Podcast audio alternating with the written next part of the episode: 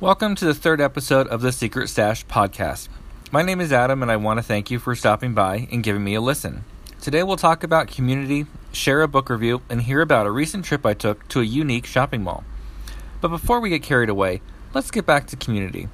In San Diego, we are so very fortunate to have a number of independently owned bookstores.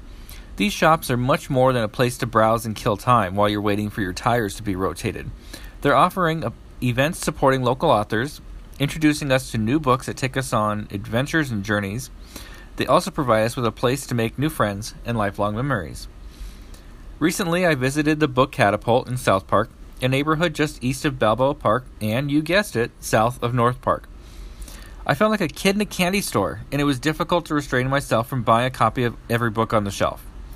Jean Guerrero's newly released memoir Crux was at front and center, calling my name. While there, I met Seth, one of the owners, and found him to be not only knowledgeable, but loving what he was doing. The shop is located a mere half block away from communal coffee and other boutiques and shops. While browsing the tables, I saw a great selection of new releases, bestsellers, and books from local authors, all mixed together on one place. Yes, I know the Secret Stash sells books as well, many from local authors, but I believe firmly that we can all get along, and instead of being rough and tumble competitors, we can support each other by spreading the word about upcoming events, sales, and perhaps come together to host a few events. We have such a strong community of writers, readers, and book lovers. Why wouldn't we all want to share the love? One of the many things I enjoy about running the Secret Stash is the chance to build something that will last beyond me, and that is community. A group of people who have come together to support each other become lifelong friends, and share each other's work. If you haven't had the chance to stop by the Book Catapult, you are missing out. They're located at 3010 Juniper Street in San Diego and host many great events and have reading recommendations for every taste.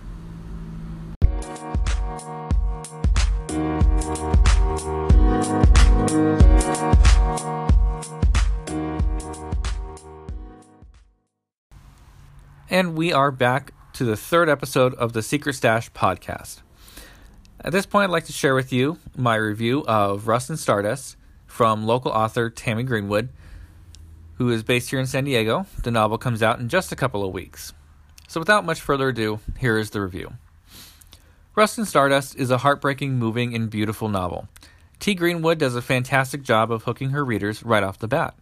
11 year old Sally Horner comes from a tragic story and just wants to fit in. After attempting to steal a notebook, she's apprehended by a man claiming to be from the FBI, and he is taking her to face criminal charges. However, he is not what he seems. As the story unfolds, we learn more about this man's true character and the monster that he actually is. Sally, being naive and hidden from the larger evils of the world, goes along with this, his lies for a while. As the years pass and she gets older, she begins to put two and two together, just as Mr. Warner, her captor, starts to spiral out of control. The story is told from the perspective of some of the key characters, such as Sally, her mother, Ruth, who is the eventual heroine of the day, Sally's sister, and various others who witness this sad child as she passed through their world.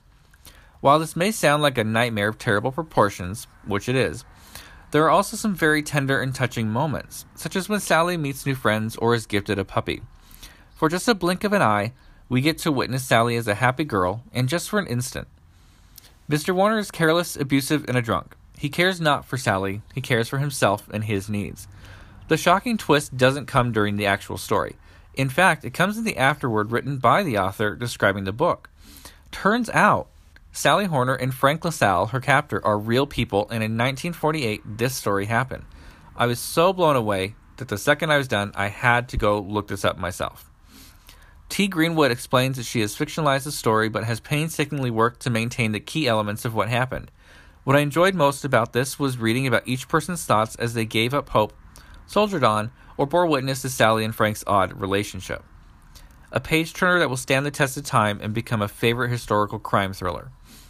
Pick up your copy at thesecretstash.net for 25% off. And now we'll take a quick break and then we'll be right back.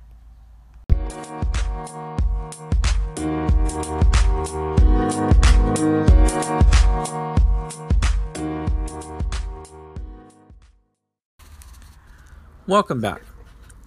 I've done a fair amount of traveling lately. It just occurred to me as I'm sitting here recording this podcast. My social media manager, Haley, has a deep connection to Orange County and knows the place like the back of her hand. Over coffee one day, she mentioned a place called the Anti Mall, located in Costa Mesa. My curiosity piqued and I had to investigate to see what this alternative shopping mall was all about. While yes, technically it is a shopping mall, I like to think of it as a magical place where the most unique blend of shops and eateries come together. Shortly after our discussion, we headed north to visit. My interest in the place had intensified, and I wanted details on working with them to host a pop up shop. The energy at the lab and the camp, the two sites are across the street from each other and together form the anti mall, is nothing but good. People are going back and forth, shopping, meeting friends for lunch, and exploring the area. A number of vendors operate out of teardrop trailers and Airstream trailers.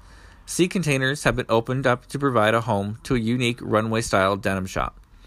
We lunched at Taco Asylum, a street taco shop nestled into a corner between a coffee shop and multi brand store. The tacos were delicious and the atmosphere casual and welcoming. And I had a tallboy of PBR to wash it all down. I love that they carried that. You don't see tallboy cans at every restaurant. In fact, it is quite rare. After our visit, I reflected on the place. I know retail is going through a bit of a revolution, and popular opinion that believes shopping malls will be a thing of the past in our lifetime. However, the anti mall seems poised to be around for a while. I think because of its many vendors who are quite different from what you would see in a traditional mall, the setup of their booths and shops and natural look will keep it a popular destination for shoppers. I believe that retail must become an experience, not just a store with hand selling and offering coupons and rewards. The anti mall does that successfully in that it makes every visit memorable. I look back on my visit with fondness and look forward to many trips back where I plan on shopping till I drop, and perhaps bring the secret stash with me. That's all for today. Thank you for listening, and if you haven't yet, be sure to stop by the shop and pick up a few new favorite books or a sassy mug, or even a candle that will share its scent for weeks to come. Shop www.thesecretstash.net for 25% off all books, great gifts, and very soon ebooks. Have a great day, my friends, and let's talk soon.